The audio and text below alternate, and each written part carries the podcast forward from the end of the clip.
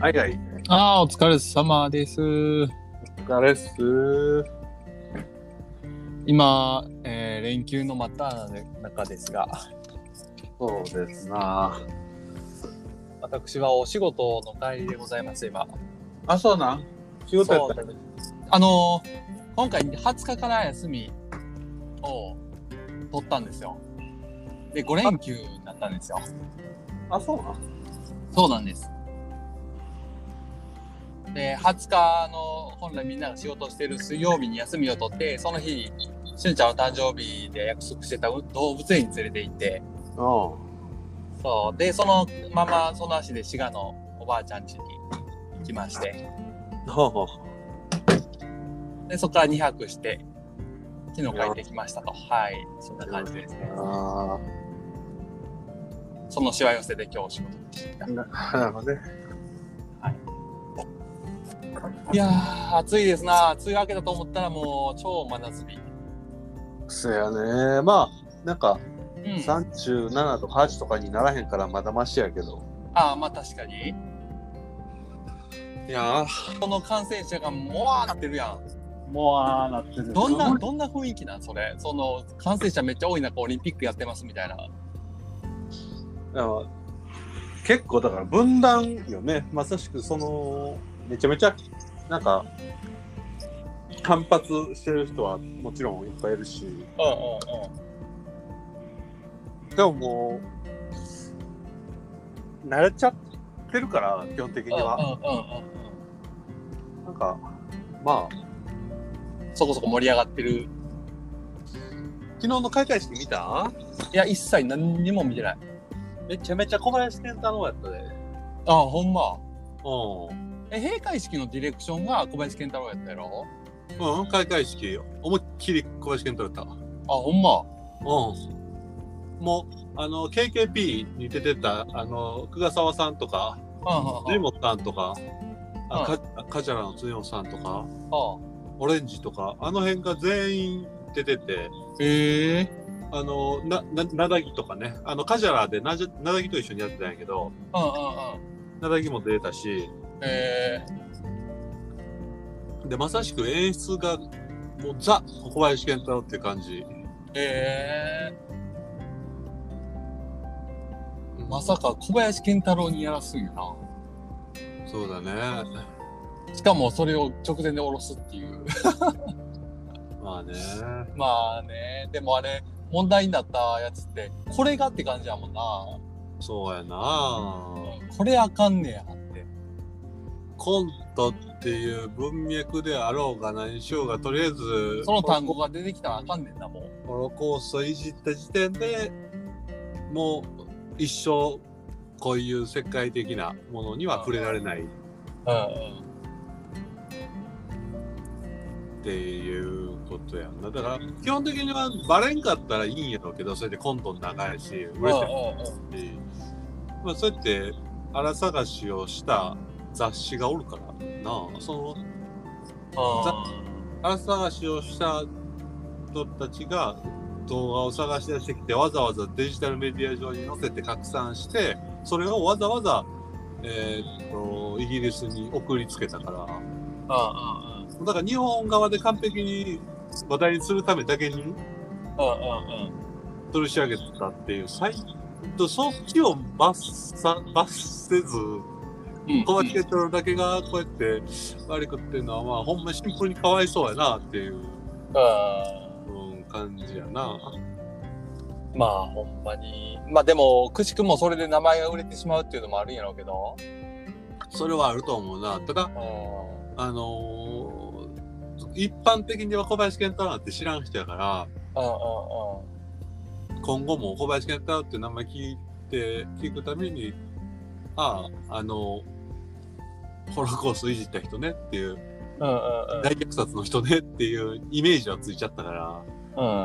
うん。うん、まあほんまに今までやってきたことが割と無に帰すような感じにはなっちゃって、ほんまにかわいそうやなって思うな。でも演奏良かったのなんとも言えへん。ああ、そうなんや。うん、なんとも言えへん。意味わからんところもいっぱいあったし、ああ、そうなんや。その世間的になんか大成功みたいな、といいもんやったとは思えへんけど、ああ、そうなんや。うんなんか、え小林健太郎が手掛けてないであろうばところも含めて、あああ全体的にすげえバランスがギクシャクしたあああ、そうなんや。感じやった。え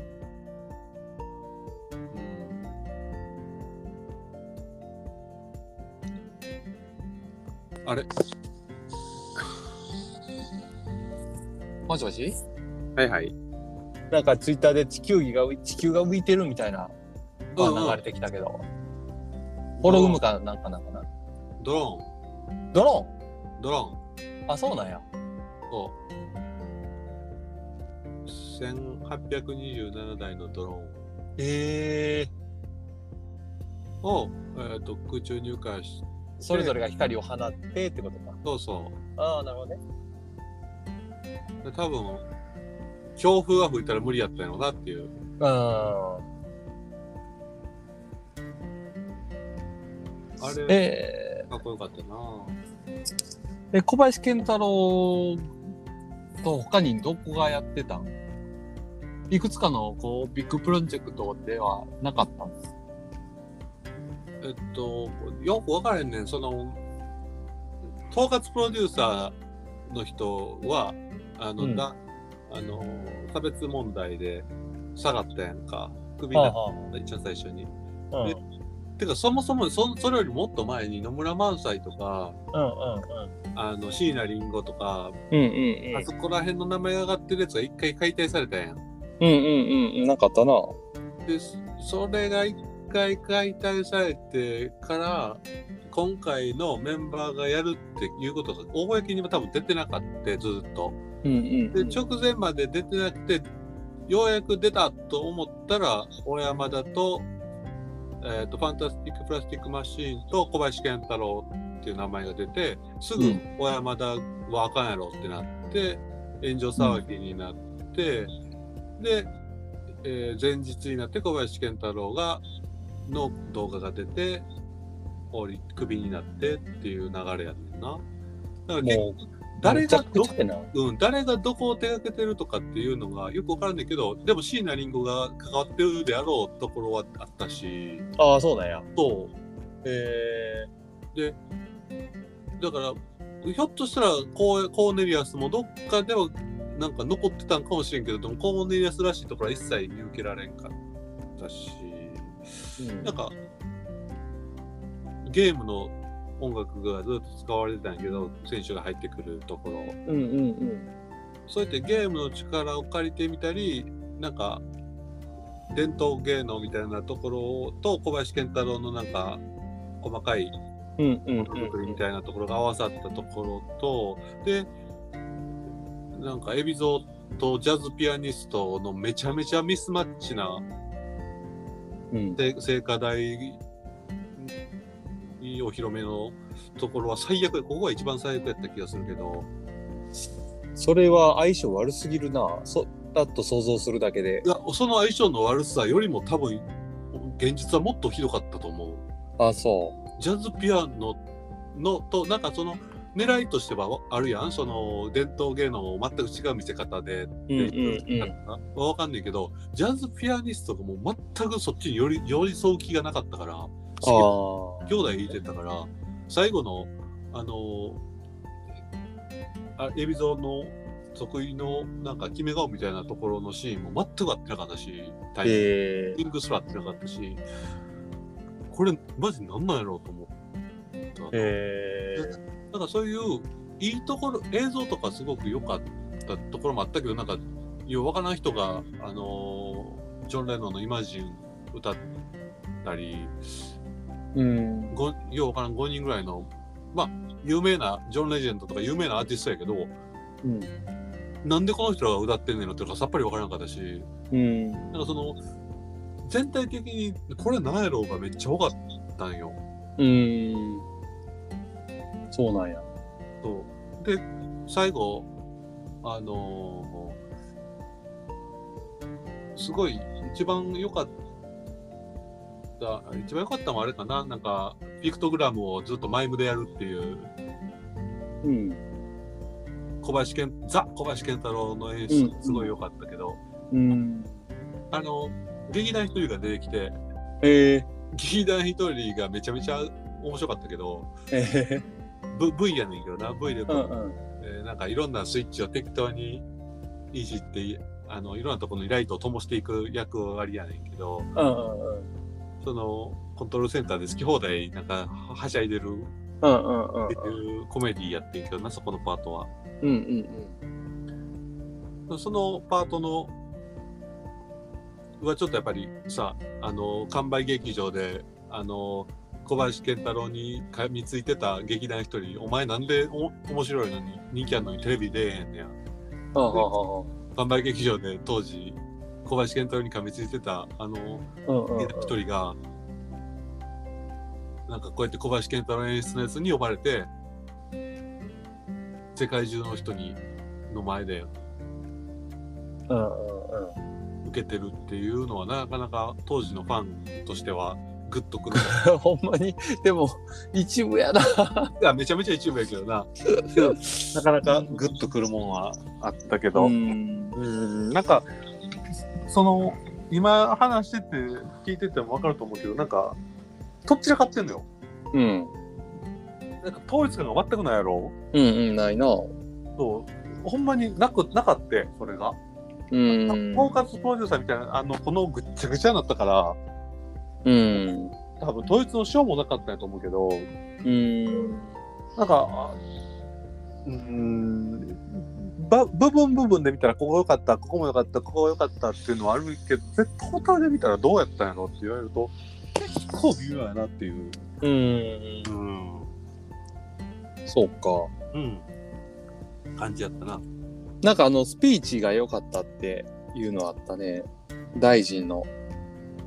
ああ、大臣、橋本聖子ね。そう、大臣としてではなく、選手として喋ってたっていうのが。あれは良かったと思う、すごく。なんあか、あ、そうなんや。すごく感情的に喋ってあって、その感情がストレートに言葉に乗ってる感じがして。えー。なんかね、やっぱりみんな心から肯定をししないのよ、この大会に。うん、なるほどね。うん、やっぱりちょっと自分の中でも葛藤みたいなところが言葉にも表情にも声にも出てた。うんうんうん。それは、あのーあのー実況の人も含めて、そのテレビの前振りをしてたニュース番組のキャスターも含め、うんうん。なんかちょっと、おいみんな様々な思いがあると思いますうんうんうん。あのどうせやるんだからうんうん。応援しようとはうんうん。私は言えません。ただ、うんうんこの大会を成功させるためにあありとあらゆる人がかか多くの人がかかってきてこうこんなここまでグダグダになるいろいろあったけどその人たちは成功に向けて努力をしてきたんです。うんうん。その人たちへのリスペクトだけは忘れてはいけません。さあ、うん。みんなで開会式を見ましょうっていううん。アナウンサーの言葉にはやっぱり結構胸打たれたしなんか、うんうんうん。そのいろんな多分この大会に対していろんな全員がさほぼ全員がなんかストレートに楽しみではないやんかうんうんうんうん。それがなんかやっぱり菅さんぐらいやなあのだだ絶対成功させてこれをどうこうししようみたいなこれがこれで前向きになろうみたいなことだ発信をし続けてるのはうんうんうんうん。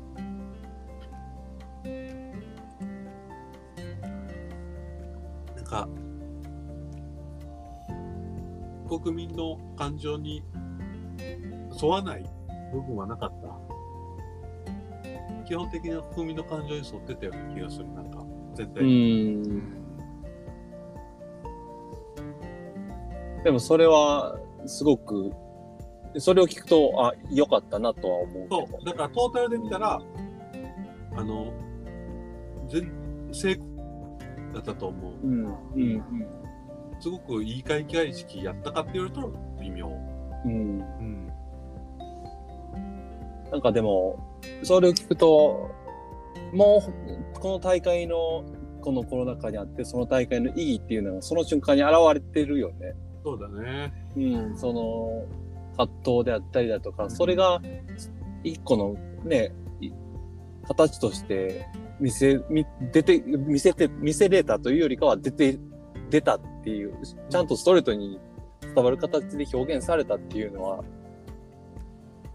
シンボル的になんか、先々まで残っていくものとしては、それっていいよね。嘘じゃないっていうのが。そうだね。塗り固められたもんじゃなくてよかったよ、そうで。ね。うん。うん。あの、とりあえず、一番懸念してたなんかその、エグザイルみたいなのが出てきたり、AKB みたいなのが出てきたりする、そのお祭り騒ぎみたいな方向じゃなくてよかったなと思う。そうだね。うん。ミーシャの国歌斉唱はエグかった。ああ、ミーシャが歌ったんや。うん。玉置浩二であってほしかった。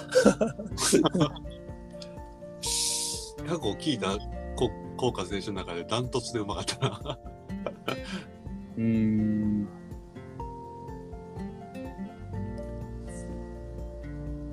そうか。うんいやあの俺生放送では見てなく生では見てなくて生でうん後ろ裏でやってたなんかお笑いの番組見てたんやけど、うんうん最後に爆笑問題が出てきてうん。うん。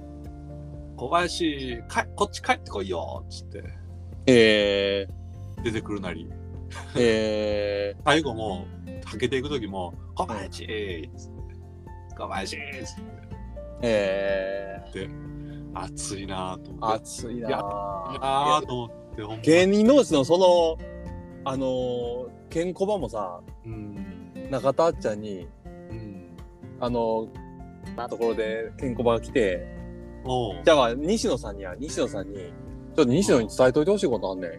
え、なんすかなんすかっつって。お前、やっぱりテレビ戻ってこいや。一緒にやろうぜ、つって。言っといて、つって。えー、そこボケなんもなくな、急に。えー、ほんで、その次の毎週キングコングで、あの、ケンコバさんこんなん言ってたでって。あ、そうか、嬉しいっつって終わったけど。え ー、えーそうそうそうそう。なんか芸人同士とそれって絶対あるよな。いや、もうかなりグッときたな。うん。うんなんか、そう。いや、この小林健太郎が降りる、クビになったタイミングす、時すぐ、ああ、でも今、芸人さんがテレビいっぱいいろんな朝から晩までさ、うんなんか技術を扱うような番組に芸人一人はいるやんか。うん。うんうん。がいるから、まあまあ大丈夫やろうな、日本の、その世論的なところは、と思って。うん。絶対そこはフォローしてくれるやん芸人がうん。あのネタの中やからなっていううん。うん多分まっちゃんも明日ワイドナショーで絶対言うこれには触れるやろうしうん。うんなんかその芸人のなんかその熱いところすげえうん。なんかいいなそうだね。うんケイちゃんは、この先週の土曜日は話せてないんで、約2週間ぶりですけど、ああはい何もお変わりなくですかはいはい。何も出来事もなくそうか。出来事なんか話しときたかったこととか。あああああなんかあったような気があったような気がするけどああれ読んだはいかな、えっと藤本つ樹チェーンソーマンの藤本つ樹の書いた、書うんあのか読み切り読んいでないや、読んでる読んでる。読んでないか何でやってたのいやあのす急遽なんかジャンププラスかなんかで読み切りが公開されたんやけど、えもう出た瞬間から俺のツイッターのタイムライン全部それで埋まったで、ー、えやばすぎるっつっても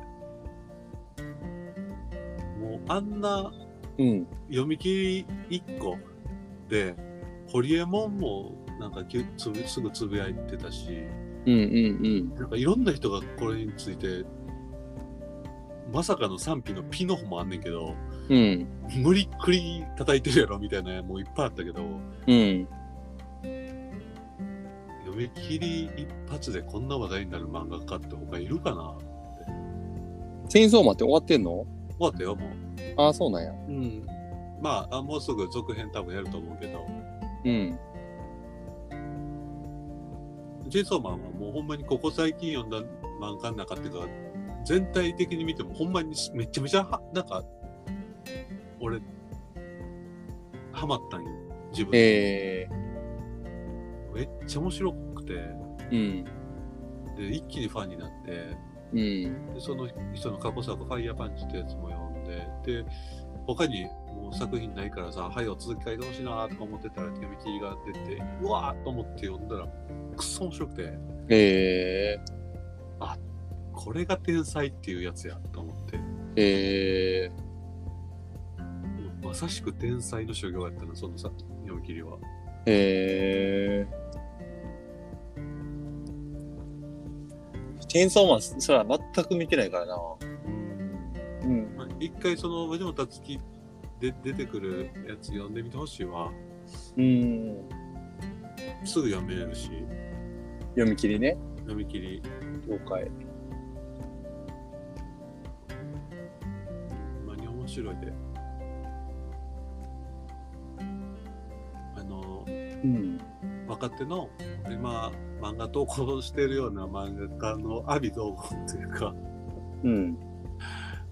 もう自分との実力のさ才能のさ思い知らされたっつって俺、うんま、4漫画家かんっつってツイッター上でなんかプロの漫画家がそういう人たちをあのフォローアップしてうんなんか大丈夫大丈夫みたいな、うん。うん、この人特別やからみたいなうん。うんお、プロの僕らで僕ですらあのやめようかと一瞬思いましたみたいな、ええうんちょっとそれぐらいちょっとずば抜けた漫画やった、ー。うん。うん、どこの世界にもどの時代にもやっぱり現れるもんやな。現れる最もん近やな、は。うん、いくつぐらいの人なん28とかかなう26、6ん。から8ぐらいちゃうかなうん。なるほどね。あれ面白いであのうん。脳内にざ漫画雑誌をずっと連載してる人ん脳内にうん漫画ら雑誌を持ってて、うんその作者ねチェーンソーマン作者ねはあはあはの脳内でずっと漫画雑誌を毎週連載しててあ。うんうん。だから十何作品ずっとああ。脳みそになってうんうん新作をずっとつあのアップデートし続けてんのよ。うんうんででずっと順位が入れ替わってあー今週これ面白かったなーみたいなうんうん。なるほどね。ずあってうん。それを昔からずっと脳内で続けててそれを何個かをあのく実際に作品絵に落としてうんうんうでチューブにん。持っていってみたいな、うんなるほどね。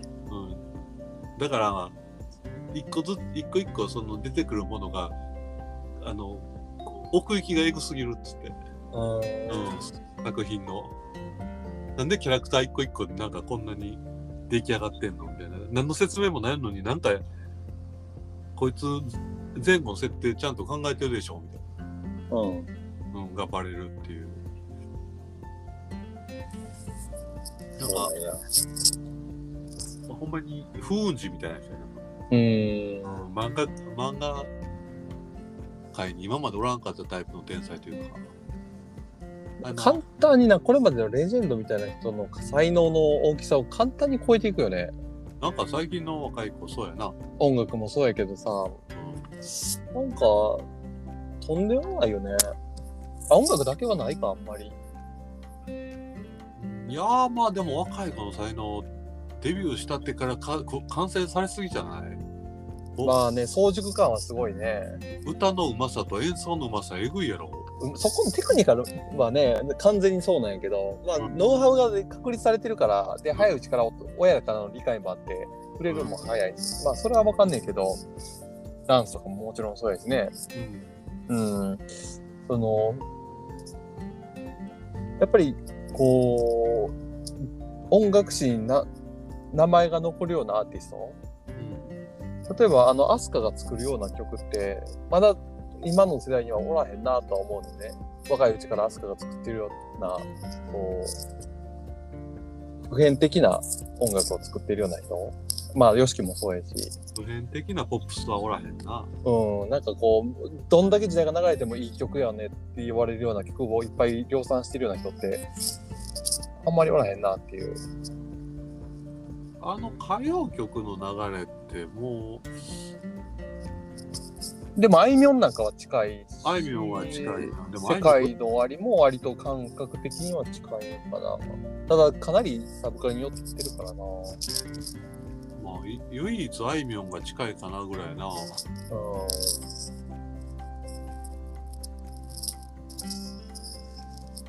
あの須田君曲提供してるんで毎回違うの違う。ああそっかうん。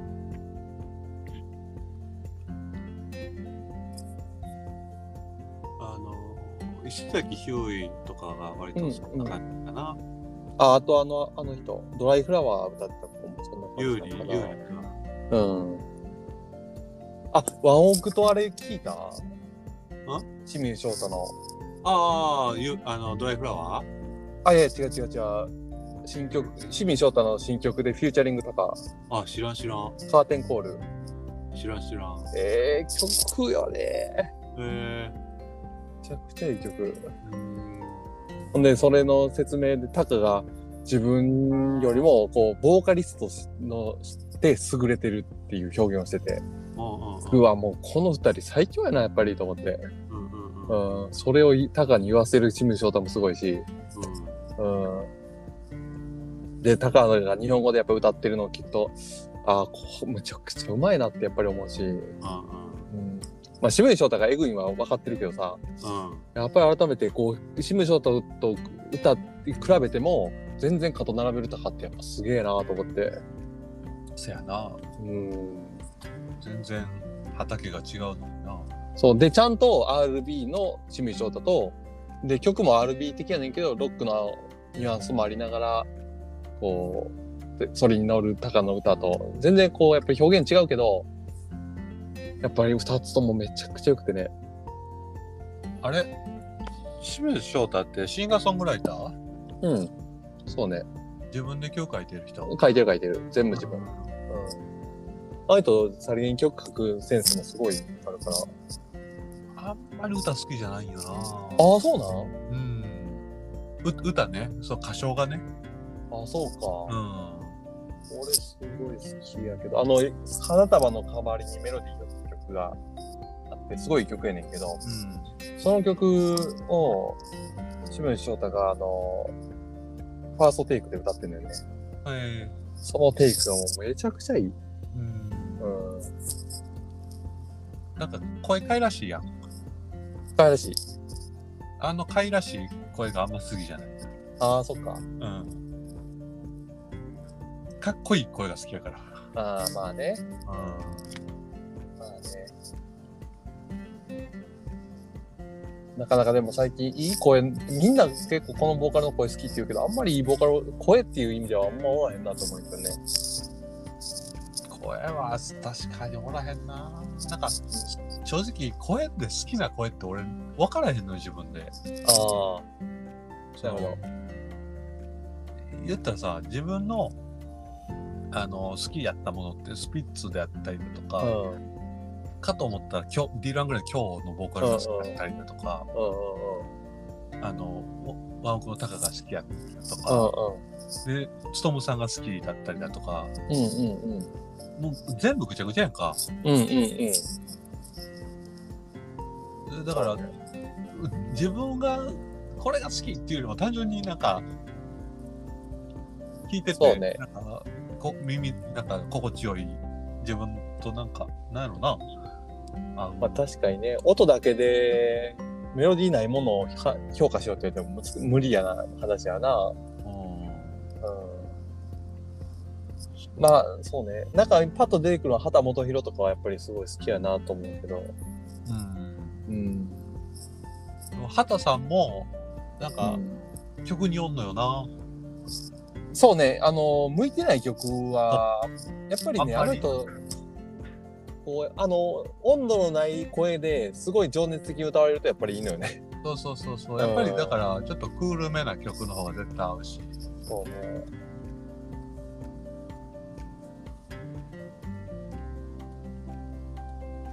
そうだね。あとなんか誰かの曲も良かったな。誰やったかな。このアーティストいいなと思ったな。曲全然話変わるけどさあのクレバーってなんか撮り直ししてんねんなあ取り直しの音色とかを普通にバンド演奏でそうそうそうそうそあこんなんねやと思ってう。うんうんうん。あるよ。あいろんな曲撮り直してんのそうそう。へえベスト出たタイミングがなんかやな。うんああそうアスカの新曲が良かったんだそうだそうだあ、ままだだ新曲出してんねや。出してるいい曲やであ、そう。いい曲やっぱりこの人枯れへんなって思うーん。ううんまだなんか薬やってそうやけど、やってないやってない大丈夫大丈夫や大丈夫でも割と最近、なんかやばいツイッター上げてたで、なんか。あそうん。うもう見とんないや、ニュースになるからな、そのたんびに。そうかうん。 うんさてさてそのボーカルのお話やけどテーマをね2週間前にうん。言ってた自分の中での最強ボーカリスト3人まあ、正直、俺ピン、23人選んだけど、ピンとこもへんな。 いや俺もやねだからこれってさどの軸で喋るか全然ちゃうねんそう自分の感情というかその歴史をね踏まえてしまうとあもうそれは絶対違うやんか。うんうんで、そんなん言ったらもう一般的に言われるやつになっちゃうやろうんせやねだから1位レイ・チャールズとかなるやろ あそうなんあやっぱりもうベストボーカルってレイ・チャールズとかになるんじゃないのえ俺全く思わへんけどな良さ分からへんもんだってわからへんけどな。でも一般的に言われるとこで言うとよ。え自分が思うやで自分が聞いてきた中でこのボーカルがやっぱり最強でしょっていう最強。最高のボーカル俺はディル・アングレイの今日うん。うん。これもう絶対。うん。自分が聞いてきた中でね。うん。うん一番泣かされてるし、うん。うん、か一番こう、感情、いろいろ動かされてるボーカルとして。やっぱりパフォーマンスがすごすぎるから、うん、歌い手としても、そのまんまこ、こう、なんていうのか、表現がもう、どうやって、いかに生きるかっていうのを、こう、歌で、を通して思いっきり、すごい再現度で表現してくれるから、うん。うん、やっぱりそこで、何回も感動してきてるから、やっぱり今日やなっていうのと、あと気持ちを、気も、聞いててもうめちゃくちゃ気持ちいいなっていうのはやっぱりアスカなのよね。うん。すっごい気持ちよくなる。だから、アスカと。うん。で、結局そこでね、もう一個追って、玉置浩二とかになってくんねんけど、そう、考えればだから、その、最強ボーカルって言ったらやっぱりうまさが、ずば抜けてる玉置浩二と飛鳥は最強ボーカルやなと思うんやけど、うん。そう、そうなるよねっていう。 そうなんのよね。そうそうそうそう。うん。だから、ケイちゃん、この前、あそれは簡単やわって言って、え、そうなんやと思って、簡単なんそやなれと思っ、それ簡単やわと思った時にパッと出てきたのが、て。京都、うん。うん。千葉さんと、千葉さん千葉祐介ね。おお千葉祐介と、うん。えーっと、あれ、あ、どう忘れでした。えー、リンキンのボーカルあー。なるほどね。の3人がパッと思い浮かんだんよ。なるほどね。もう完全にロックないな。ロックボーカル、ロックボーカうんル3種類って感じやろ、 うんうん、そうやな。さ最強ボーカルってたらもうこの3人はパッと思い浮かんないけど、いや待てよって全然そのその歌物の方考えてな かった。そうやね表現ってさいろんな方法があるやん、そうそうそうそうそう。うん、でいろんなこうグラフで表した時にこうねテクニカルな部分での表現の仕方とかがエモーショナルな方と感情のどんだけ入れ込むかっていうところ、だから尾崎豊も思ったのよ、いや、思った思った。うんだから玉木とあ飛鳥さんを一緒こうランキング入れるのはちい一緒に入れるのは違うよなとは思っててでも、今日とそれともう一個対になるのがないのよそうしたら、うんうんうん。うん、グラフでいうところのもう角もう三角形のもう一個の角なんやって言った時にないのよね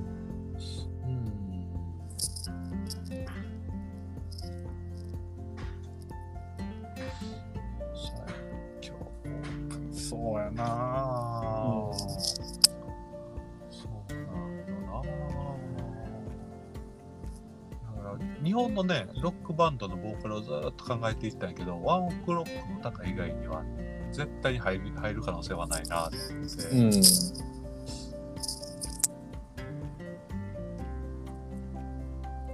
なんかあの河本大翔とかさうんうんああ入るとしたらそれかも河本大翔とか、えっとなるほどね、うん、なんかその全然文脈の違うボーカリストとして、そうまあね、最最強のボーカリストやなっていう、それは一個あるかもなこう作詞作曲能力も含めてしまうともうそうなってくるかもしあれのんパフォーなマンスそのずっと変わらへんあのスタンスパフォーマンスも存在感も含めてやっぱり河本大翔は偉大やなうんうんうんでもなぁでもなやもんなそうねんなでもなやねんなそうあの死ぬために歌ってるような京さんとさ,、うんさもうゆいもう全てのを兼ね備えた完璧ボーカル玉置浩二とさうんもう一個って言われたらさないんだよねじゃあでも清木場俊介とかいやいや、はい、そんなん玉置浩二の足元に及んでんやん、そんなん言うたら。同じ文脈で語れちゃうやん、だって。まあうん。同じ文脈で語れへんから、京都、あれなわけで。ランキングつけられへんっていう意味でね。いやまあまあでもそこはうん自分のランキングやからまあね。でも最強ボーカリストではないよ、全然。それでやったら尾崎やわ。京木場さんの上位互換が尾崎やから。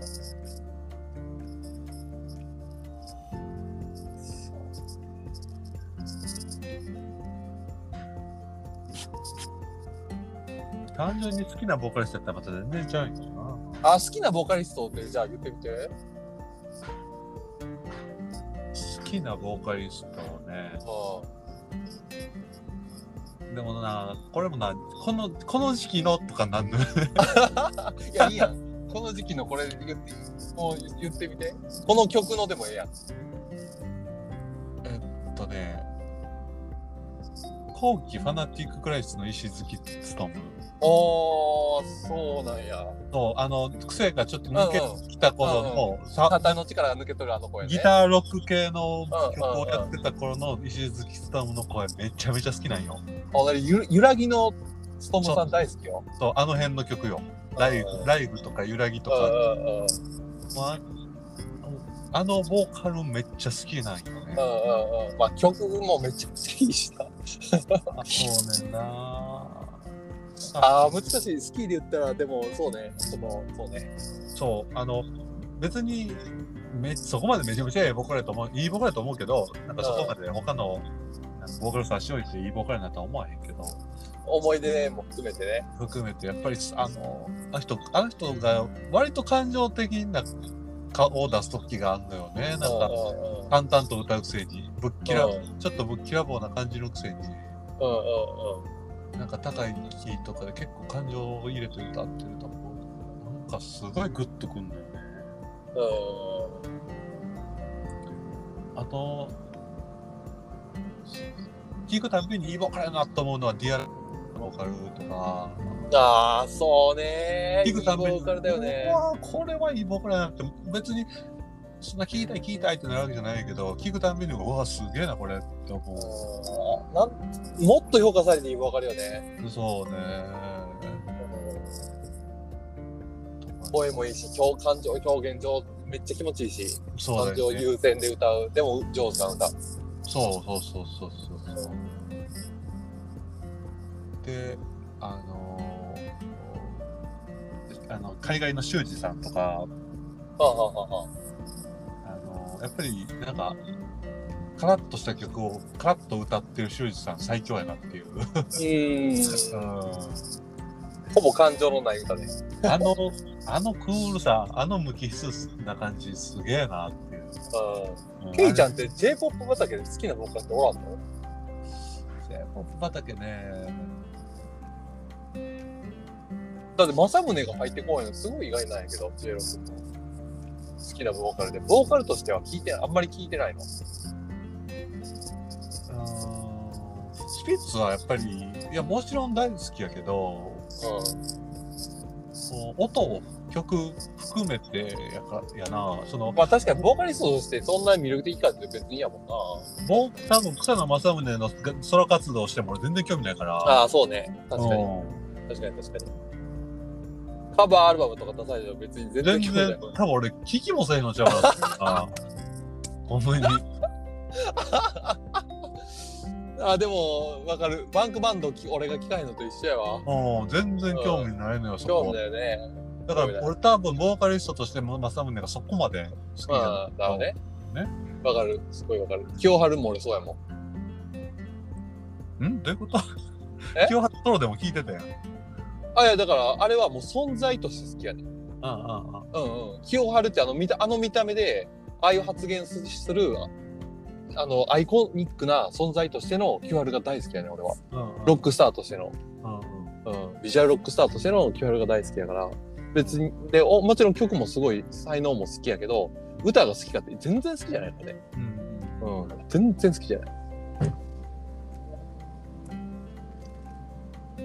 うん。あ、あと、あミネタ好きよ。ああ。そうか。うケイちゃんらしいな。ん。うん。うん、ケイちゃんらしいな。やっぱり感情豊かな表現が好きなんだね。そう。感情的な表現が好き。うなんか、そうやな、J-POP 畑の人で好きな人な。キュンキュバシュンスケなんかはす好きやけど、ん。うんうんうん。ね普通にでも聞かへんしな。うんうん。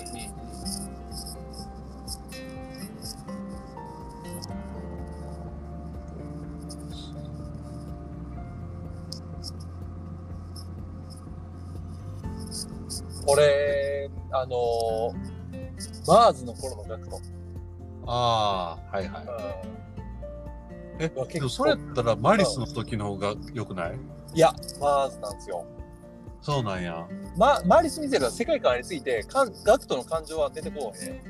でマーズはガクトの感情で感情をガーって歌うか、感情的に歌ってるから、テクニックが及んでないから、感情で押し切ってる感じ。うん。うん。あの、ロックとしてのボーカルは、あそこがピークな感じでする。うんうん。見た目もね、華奢で、うん、キャシャーの時がいいね。よかった。うん俺結構マリスの時の歌唱好きやな。ああ、そっか。うんなんかあんまりテクニック声の出し方とかがあんまり分かってないから、割と出しにくいうんうん。声声色で無理やりかなってる感じが、あの声いいよね。いいよね、あの声いい。うん、ちょっとかすれてる感じね、うん。あと、ファーストアルバムの頃の椎名林檎。ああはいはいはいあはーいめっちゃいいよね。あれはいいね、ねうん、そうね俺も好きやなああの東京事変のシナリオの方が全然好きじゃないけどあ最近の椎名林檎の歌は全然なんとも思わんけど、あの頃のアルバムを聴くと、めちゃくちゃいいボーカルやなって思ううんな。うんうんそうねうんいや、かっこいい。あの、と、もう、私は無敵っていう感じが、かっこいい、あれは。荒削りなね、ロックシーンが、そう天才ロックシーンが、うんそうそうそういいなぁ思い出すだけでちょっとよだれてるぐらいいいなぁ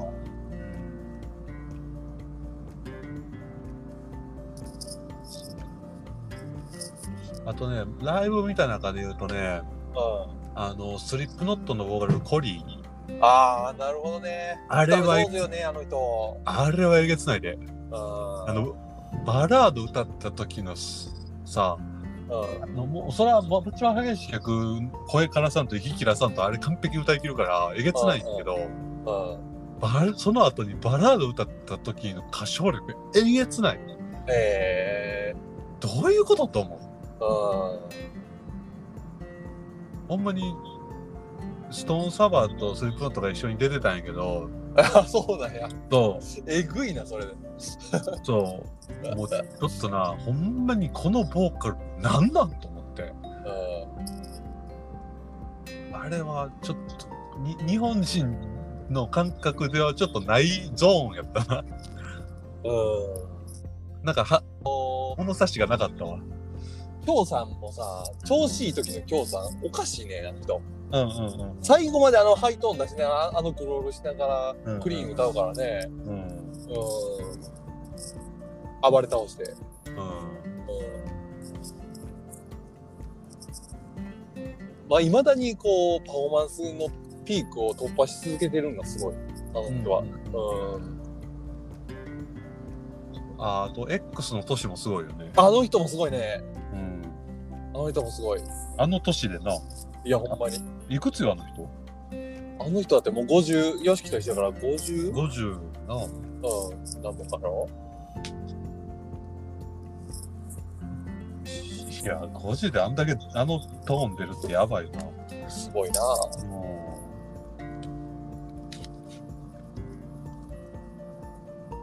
あでもそう思うとやっぱりロック、やっぱりこう感情的な表現っていう意味でロックの方が優先的になるね。うーん最強ボーカルって聞いたらやっぱロックボーカルがパッと出てくるなぁうーん、そうやんなそうやなグレーのテルはもう一瞬も頭よぎらへんな。全くや なぁいやいいボーカルやと思うけどいや、もういい僕らやとは思うけど、やっぱりでも、どそらどっちかとするたら龍一ハイドどっちか、そうね。あどどっか行くのそれ出しに行くの買い物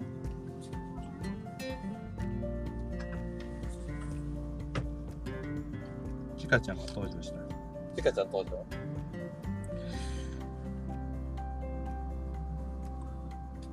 いやし、最強ボーカル3人。難しいな。そうだね。ちょっとさ2人でこうこれとこれとこれで着地とりあえずさせようかオッケー。じゃあ今日は入れよう、とりあえず。 今日は入れる今日は入れよでね。まあ、そうだね。バラード、ううんソソウル、ソウル R&B うんはやっぱり、玉木久保田利伸久保田敏信ね。俺でもあ好きんだまわ好きじゃないよな。俺めちゃくちゃ好きだわあとそれ RB で言ったらねスクーポンサンバ人のボーカルとかもああ、あすごのい好き人だわはそうだな。あの人はすごい上手やなって思うしうただね最近の若い子それで言ったらニッシーくんとかもめっちゃうまいしな、んうんうんうん。ああ、剛も好きやな。ああ、剛好きやな。剛が好きだな。いや、いい、せやな。あの、歌ってるの見てたら自分が歌いたくなるあの不思議な。なんなんやろな。俺も、そうそう、剛の歌、歌ってるのを見ると、なんか歌いたくなる。なんなんやろうな。あの人、ほんま心底歌うことで救われてる。なんか歌が、にもたれかかってる感じがするんだよね。そうね。うん。うん。こう浄化されていってるというか、歌ってる時に。うんそう、誰よりも純粋な歌、歌の、歌う人、うなんか歌手っていう感じがするなそう玉置浩二とそういう意味で近いんかもねうん魂のありどころみたいなもんが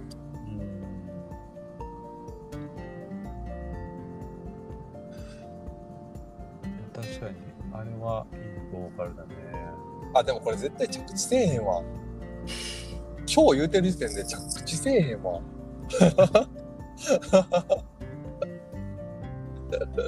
j p o p 部門で決めんとあかんわそうかうん j p o p 部門やったら飛鳥と玉木さんとうんうーん久保田さんそうだねうんい異論はないよそこはうん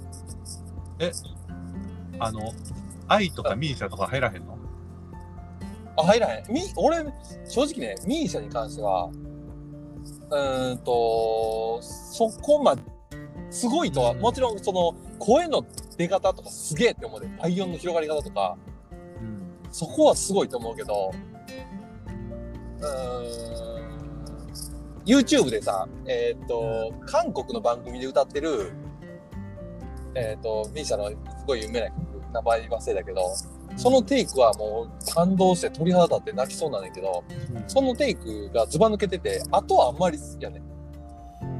うん。いすごいな、うまいなって思うけど、やっぱりこう、玉置浩二とかの歌で感動したものと比べると、うんっていう感じ。確かにあんまり温度がないよなそう。いや、ですごい客観的に評価されてるの当然やと思うし、あの声の才能っていうのはすごいなって思うし、努力の才能もすごいと思うし、けど、うんって感じ。女の人のボーカルでさ、うんあの玉置浩二とか飛鳥みたいなああいうでかい器のボーカリストっておらへんおあーおらへんなまあ歌宇多田ヒカルはそういう意味ですで近いものはあるけど繊細さとかそういう意味でうんうーん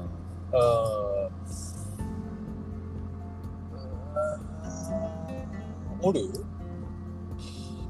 いや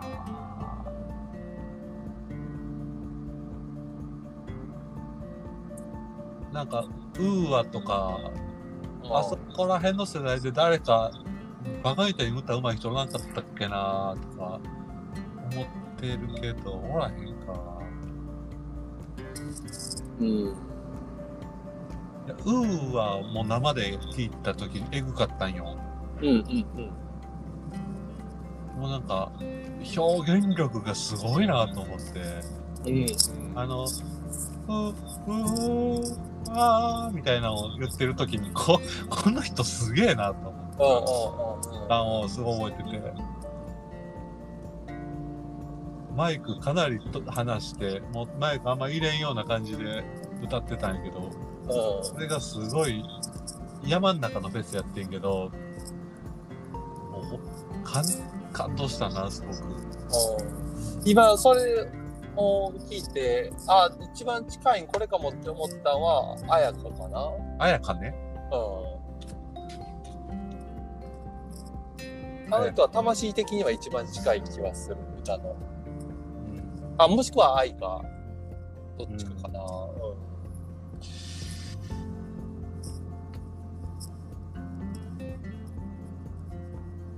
なんかピンとこうへんなうんそうね。言ってこないね。まあそうだねじゃあその3人やな j p o p 部門なはい。で、ビジュアル部門とロック部門ね。ビジュアルは京都ダ ークと。ハイド最高や。最高だ。かなそうね。もしくは龍一か。ガガットは入らへんかじゃあ、なアクタ入らへんかな。そうね。トータルで言ったら入らへんな。京都ハイドうわ強っ強いなぁ。強いなぁ。金髪やなぁ。うーん、強配道やなぁ。あーちょっとここもここしんどいな誰入れてもしんどいな誰入れてもしんどい、龍さんぐらいかな、やっぱり、よ龍さん都市ぐらいかな。あ爆竹のあっちゃんもあ、いやー、ボーカリストとしては、俺は入らないかな。そっか表現力ないもんだって、別に。まあそうだねうん。あ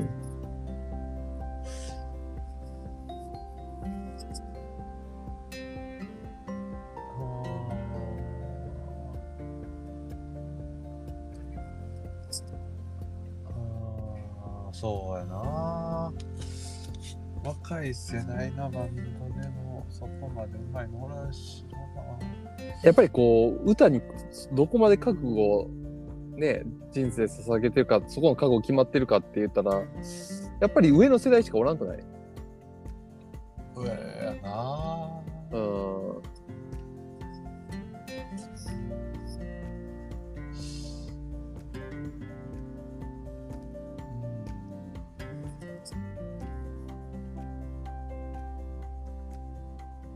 そうねうわそこ一人まあトシか龍一かうん確か龍さん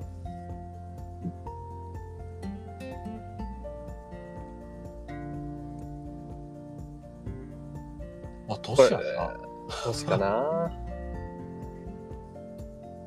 うん でも最近のあのリタイア加減がすごい嫌気がさすんやけどそうやなうんすんごい嫌いすごい嫌いなこすっごいもう見にくいもうすっごい見にくいれ汚れやんもいいよ俺気持ち悪いあうんあ入れたくないあ龍一う龍一とハイドと今日ああ強い清春でもいいであまあ QR でもいいんやけどでもこうライブ映像とか見るたびにいけないですねうん覚悟の決まり方で言ったら俺は「みやび」とか入れたいけどやっぱり歌ボーカルではないからねうん、そうだね。うん、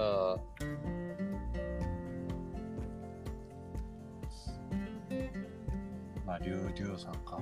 リスさんですねはいそして J6 部門ここれは、もうもう俺はケイちゃんに丸投げやわ何の意見もないわ俺まあ、千葉祐介とうんうん河本ロとはもう確定やと思う。うんうんまあ、タカかな。ああだからね清志郎さんはいや、清志郎さんはここには入らへんな。ああそうなんや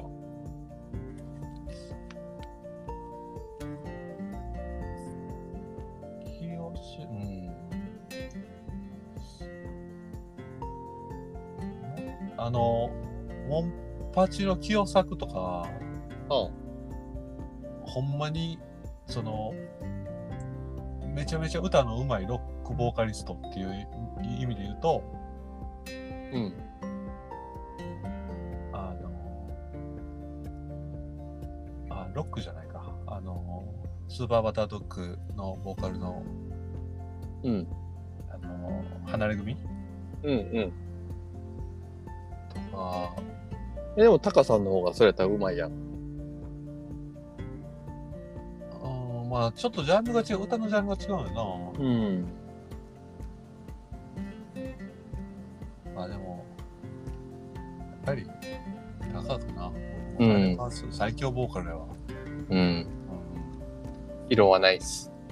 ん、ナイスナイス色はないっす。で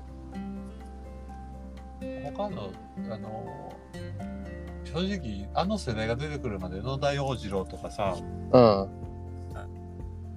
さあの辺が出てくるまでは多分エルレガーデンの細見武史ああ、もう書けないなぁ。おかげないねんあれが多分あのあの代で一番上手やったんやけど逆に言ったら、いそうなかった、そう薄かったやなぁ。だってやっぱりボーカルって鼻がたいけど歌のうまさじゃなかったもんそこまではまあね。け古谷健二とかさあの、ブラフマンのボーカルの人とかね。とし敏郎とか、うんあのおそれこそ信夫とか大木信夫とかアシントマンのあとシロップとかね。そうそうそうなんか五十嵐さんとかねその確かに。いわゆるボーカリストとしてはもうすぐ花があるけど歌っていう意味で言う言うと吉井ロビンソンもそうやなお吉井さんもそうなちょっとそそこのジャンルとは違うよねでそうなってくるとやっぱりうんまあ、でも確かにロックってスタイルやもんな。うん。でも今の時代のこうスタイルとしてもやっぱりタカっていうのは素晴らしいよね。いろんな人とこうな全てをリスペクトして、相手を深く理解しようとする。人間性としてもすごい、今のロック、今の日本のロックのね、若うくんてっぺんにいるボーカルがああいうスタイルであるっていうのはすごくいいなって思うう。んやしまあそうねその3人でいいんじゃないかなはい。決定しました。よっいやー、なんかでも、割と気持ちよく、うん、うんランキング見たら、なるほど、しっくりだっていう感じだね。そうだね女性が一人も入ってないっていう。俺らは女のボーカルも聞かんからね聞かへんからね。聞かへんね。好きなボーカルって何人かしかおらへんな好きな女の人の歌い手さんそうね。好んで聞く人はほんまにおらへんな。う何人かしかおらへんんうん俺ジュディ・マリの勇気とうんうんうん。宇多田ヒカルとうん。えっとウーはチャラうんでキノコ帝国ああ。あい、あいこはあいこ。あいこ聞かんあ、そうなんや。全然聞かんそっか。くらいかな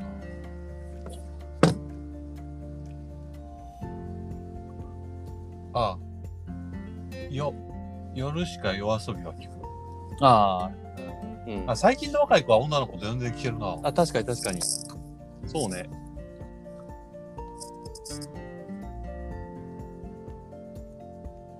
あのあいみょんも全然聞くしうんうんうん。うん。確かに。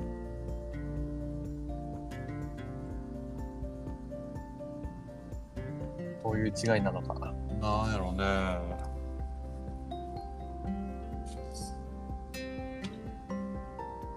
なんかやっぱりアーティストみんなサバサバしてる人が好きやからなんかその女子女子感のある人絶対聞かれへんや んなるほどね。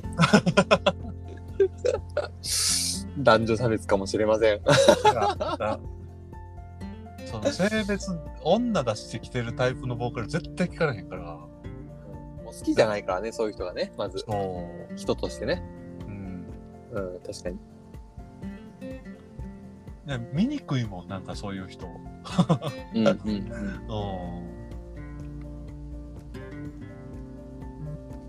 なんか、程度が低い音楽にそれだけで見えちゃうし。悲しいな。女性アーティストの差が悲しいな。こんなん言われてます よ。まあ好みの問題なのけどね。